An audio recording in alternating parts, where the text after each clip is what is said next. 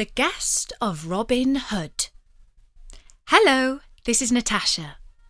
And Bertie has asked me to tell you some tales about a thief who lived in medieval times in England. His story has come down to us through poems and ballads, and there have also been quite a few books and films about him.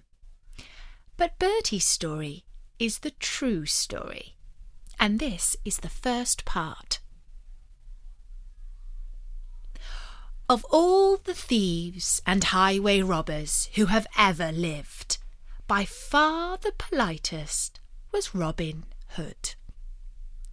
He liked to entertain those he robbed as guests in his own home, and although his home was a rough camp in Greenwood, which was the thickest and darkest part of Sherwood Forest, his table was always heavy with rich food and wine. He was very choosy about those whom he invited to his lair.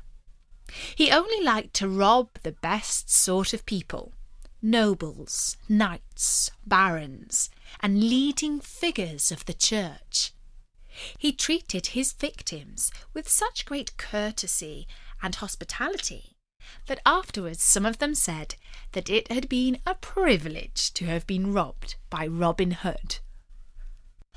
One day Robin and his men had been out shooting game in the king's forest. It was this habit that had made them outlaws in the first place, for the king's brother, John, had declared that all the forests belonged to him, and anyone who hunted there without his permission would face severe punishment. King Richard himself would not have deprived the foresters of food, but he was away fighting wars overseas and while he was away, his brother John ruled England with cruelty and injustice. On this day the hunting had been good, and Robin Hood and his men were looking forward to a fine dinner. But let us not be greedy and keep all this fine food to ourselves, said Robin. I will not eat until I have a worthy guest at my table, Little John, go and find me a fitting guest and invite him to dine with us. Little John's real name was John Little, but everyone called him Little John because he was so huge. He was six foot five inches tall and as broad as a tree. He was Robin's most trusted partner in crime and feared nothing and nobody not even Robin.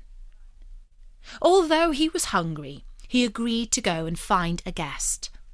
He took two of the best men, Will Scarlock and Much, the miller's son, and they went up to the highway to wait for a suitable guest to come along.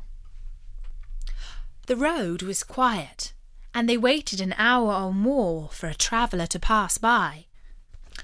At last a knight came riding down the road. As he drew near, they saw that he was lost in thought, and that there was a look of great sadness on his face. The three men jumped out and pointed their arrows at his chest. Their long bows were so powerful that they could easily pass through any armoured breastplate or chain mail. Cheer up, gentle Sir Knight, called out Little John, you are invited to the table of my master for dinner tonight. The knight was startled and replied, But I plan to dine in Barnsleydale tonight, for tomorrow I must go to see the abbot on an urgent business. "'Tis a pity, said Little John, still aiming his arrow at the knight's chest. For my master will take great offence should you refuse his kind invitation. And who might your master be? asked the knight. His name should be known to all who pass by Sherwood Forest, for it is Robin Hood. In that case I shall come, said the knight, for I have heard much about him. Will Scarlock placed a blindfold over the knight's eyes, and they led him through the forest to the hideaway. Robin greeted the knight with great courtesy. Welcome to Greenwood, gentle Sir Knight. All ours is yours. They washed their hands together in the stream, and then they dined on pheasant, trout, cuts of venison, and barley bread, and swilled it down with plenty of red wine. I have not eaten such a dinner in these last three months, declared the knight. And if you visit my castle, I shall make you a fine feast in return. Ah, said Robin. I would much prefer, kind sir, that you paid before you leave, for it is the custom in Greenwood that a peasant's son such as I should not pay for a knight. The sad expression returned to the knight's face. Mm, I have but ten shillings, he said, Robin had not entertained such a poor guest at his table before. If what you say is true, he said, I will not take one penny off you. Indeed, I shall lend you money from my own coffers. And he sent Little John to look through the knight's belongings. When he checked them, he said, Our gentle knight is indeed a pauper. How come so poor? asked Robin. And the sad knight told his story. He had a son who was a fine, strong, but hot tempered young man. He liked to joust, and in a contest he had killed the son of a baron. The baron demanded blood money of four hundred pounds, and if it was not paid, the knight's son would be put on trial for murder and executed. In those days, four hundred pounds was a great deal of money, and although the knight had a steady income from his lands, he did not have such a sum ready to give. He was forced to borrow from a wealthy churchman, the abbot of the monastery of St. Mary. The abbot gave the knight just three months to repay the loan, and if he failed to pay back the money in that time, the knight must give the abbot all his land instead. The time of the loan was almost up, and the knight was travelling to the abbot to plead for more time to pay. But the abbot did not become rich by showing mercy, said the knight, and therefore I fully expect that by tomorrow evening I will be a landless pauper. I plan to take a ship and join King Richard, who is fighting in the Holy Lands. Too many good knights are overseas, said Robin, which is why there is much injustice at home. No, by St. Mary, who is dear to me, I shall make you a loan of four hundred pounds, and you shall repay the abbot. The next day, at the monastery of St. Mary, a monk spoke to the abbot. Your worshipful grace, Today the knight must repay his loan or forfeit his lands. He will surely forfeit, replied the abbot, for I do not think he will find four hundred pounds in so short a time.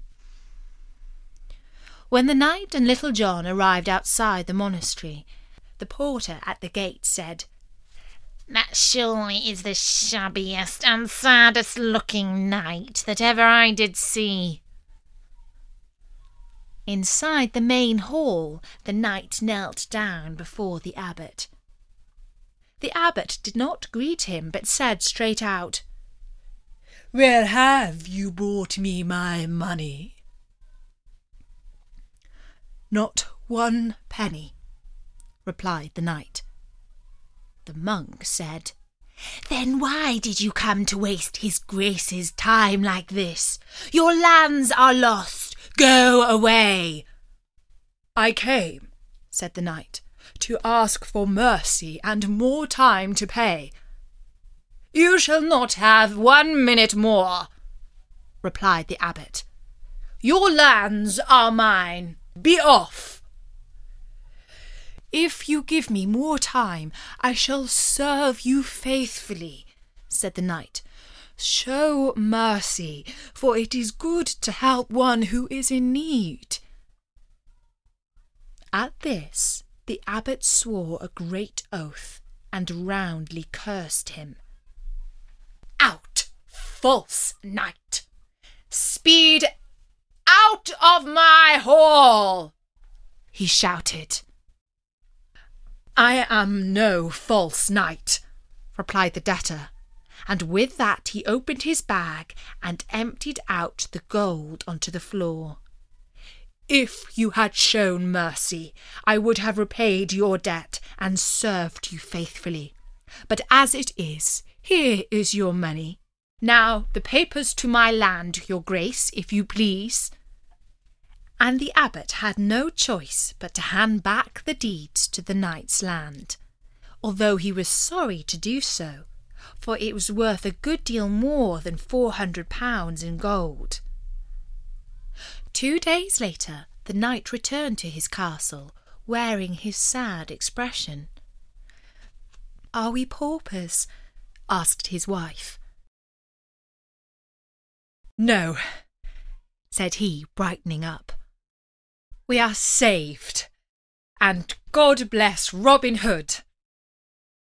A year passed, and the knight gathered together four hundred pounds to repay his debt to Robin Hood. He also made one hundred arrows and had them plumed with peacock feathers as a gift to show his gratitude. A good friar arranged a meeting with Robin beneath a great oak tree in Greenwood. On the way, the knight stopped to watch a wrestling match between the son of a nobleman and a peasant. The two men pushed, grappled, arm locked, tripped, and threw each other. But the peasant was the stronger and he soon had the nobleman's son pinned to the ground and unable to move. He claimed his prize, a pound in gold, but the nobleman's friend would not pay. Instead, the judge of the contest drew his sword and was about to kill the peasant for his impudence. Seeing this, the knight rode up and declared, The man that harms the victor of this match will have to contend with me. The nobleman's friends did not want to take on the knight, and they released the peasant. Follow me, said the knight, and I will take you to join Robin Hood and his men. The peasant agreed, for he knew if he did not, the noblemen would get him later.